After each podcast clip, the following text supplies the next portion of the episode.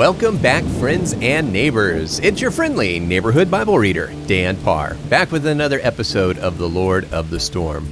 For the past several days, we've been reading from Hebrews. We don't actually know who wrote it. It could have been Paul, but no one is positive about that. But nevertheless, it's part of God's Word, even if we can't identify the author with certainty. Ultimately, we know it was written by God through people He inspired.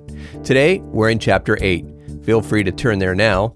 I'll be reading from my own version, the easy to understand and read EUR Audio Bible, available now on Amazon.com and Audible.com. As we get ready to read, let's pray and ask for the Lord's blessing.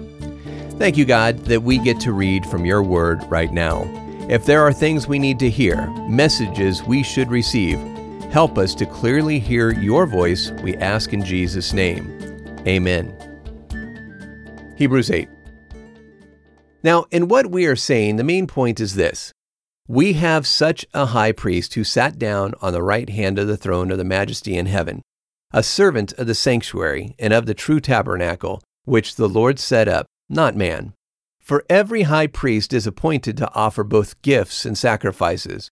Therefore, it is necessary that this high priest also have something to offer. For if he were on earth, he would not be a priest at all, as there are priests who already offer gifts according to the law. They serve as a copy and shadow of the heavenly things, as Moses was warned by God when he was about to make the tabernacle. For he said in Exodus, See, you shall make everything according to the pattern that was shown to you on the mountain.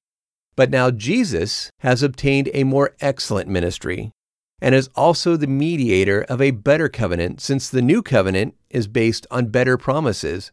For if that first covenant had been faultless, then there would have been no place for a second.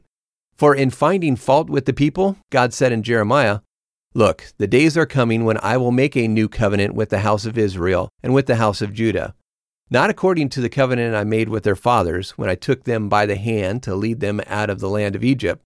For they didn't continue in my covenant, and I disregarded them, says the Lord. For this is the covenant that I will make with the house of Israel. After those days, I will put my laws into their mind. I will also write them on their heart. I will be their God, and they will be my people. They will no longer teach their fellow citizens, saying, Know the Lord, for all of them will know me, from the least to their greatest. For I will be merciful to their unrighteous. I will forgive their sins and lawless deeds.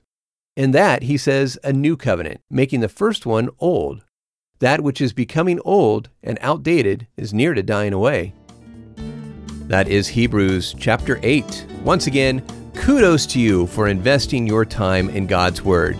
If you need peace, understanding, hope, love, you'll find it all in His Word. The more you immerse yourself in it, the more you begin to comprehend His love for you and what He can do in your life when you open yourself up to Him. I've put together the easy to understand and read audio Bible to help you with that. You can find it on Amazon.com or Audible.com. Just search for Dan Parr and you'll find it. Thanks for listening today. God bless.